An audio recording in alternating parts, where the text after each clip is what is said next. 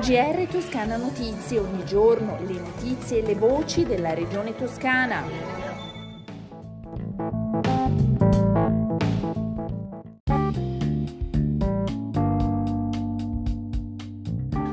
Bentornati all'ascolto del G R di Toscana Notizie. Apriamo il nostro giornale parlando del concorso internazionale di idee per la nuova vita del centro direzionale di Novoli, da anni la casa della gran parte degli uffici regionali, presentato in Palazzo Strozzi Sagrati a Firenze dal presidente della regione Eugenio Giani, assieme al direttore generale Paolo Pantuliano e al direttore della direzione Opere Pubbliche Michele Mazzoni. I professionisti che parteciperanno al concorso saranno chiamati a rielaborare la configurazione del centro, sia attraverso il restyling dei due edifici esistenti e degli spazi esterni, sia attraverso la costruzione della nuova terza torre, che sarà più alta delle altre e dovrà essere dotata di un auditorium da trecentocinquanta posti aperto alla cittadinanza, una sala operativa acca ventiquattro, una sala esposizioni, un'area direzionale principale e sei aree direzionali secondarie, spazi per il ricevimento del pubblico e ambienti per accogliere fino a trecentocinquanta nuove postazioni di lavoro per i dipendenti regionali. Ma ascoltiamo il presidente della Regione Toscana, Eugenio Giani. La maggioranza degli uffici della regione concentrati nelle due torri che stanno fra il Palazzo di Giustizia eh, a nord e via di Novoli a sud, eh, noi vorremmo arrivare a realizzare la terza torre, ovvero portare dai quasi eh, mille dipendenti che ci sono oggi, novecentocinquanta dipendenti, eh, a millecinquecento eh, il numero dei dipendenti della regione che possono lavorare a stretto contatto di gomito con eh, appunto una torre che si aggiunge aggiunge alle altre due. Eh, una torre eh, si intende naturalmente delle, dell'altezza eh, sostanzialmente quali le altre, potrà essere un piano o due in più, il piano regolatore, il piano strutturale di Firenze lo consente.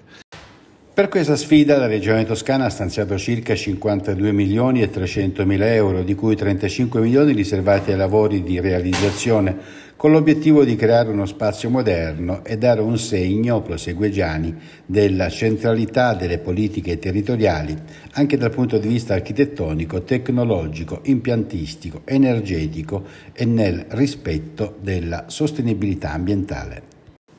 Prosegue spedito l'impegno dell'amministrazione regionale per completare i cinquecentosessanta chilometri toscani della ciclovia tirrenica, l'infrastruttura strategica per lo sviluppo della mobilità dolce e del turismo sostenibile, che va da Ventimiglia a Roma ed è inserita nel P N R R ed è collegata alla rete nazionale delle ciclovie e dei percorsi europei Eurovelo.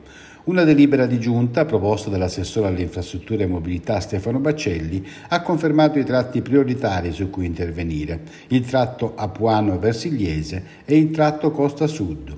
Il primo verrà realizzato con i fondi statali che vengono assegnati con il decreto ministeriale cinquecentodiciassette del duemilaventidue, mentre il secondo sono destinati i fondi del P N R R.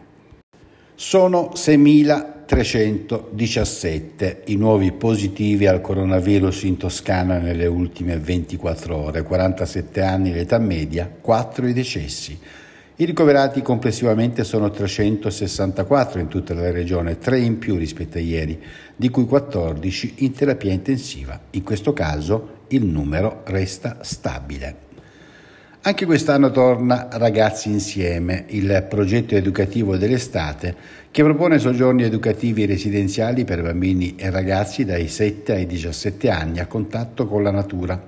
A dare il via libera all'edizione duemilaventidue, l'accordo di collaborazione approvato dalla Giunta regionale su proposta dell'assessore al diritto alla salute Simone Bezzini è firmato il ventitré giugno tra la Regione e l'U I S P, Comitato Regionale Toscano, per il progetto Ragazzi Insieme.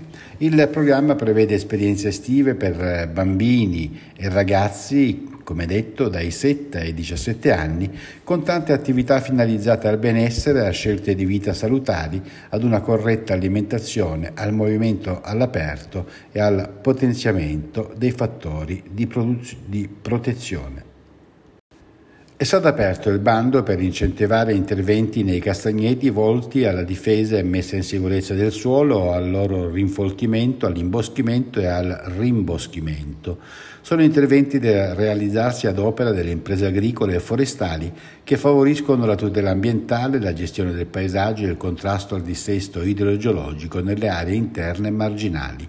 Le risorse complessive messe a disposizione dalla Regione Toscana ammontano a trecentotrenta mila euro e gli interventi possono coprire fino all'ottanta per cento delle spese ammesse, con un minimo per progetto di diecimila euro ad un massimo di cinquantamila euro. Era la nostra ultima notizia, le previsioni del tempo prima dei saluti. Nelle prossime ventiquattro ore le temperature in Toscana resteranno stazionarie o in aumento le massime. Per quanto riguarda invece il cielo, fino alla mattina sulle zone centro-settentrionali sarà parzialmente nuvoloso per nubi basse, con possibilità di locali e deboli precipitazioni. Ci sarà un generale e ulteriore miglioramento dal pomeriggio. Con le previsioni del tempo è tutto, un a risentirci dalla redazione di Toscana Notizie e un buon ascolto da Osvaldo Sabato. G R Toscana Notizie, ogni giorno le notizie e le voci della Regione Toscana.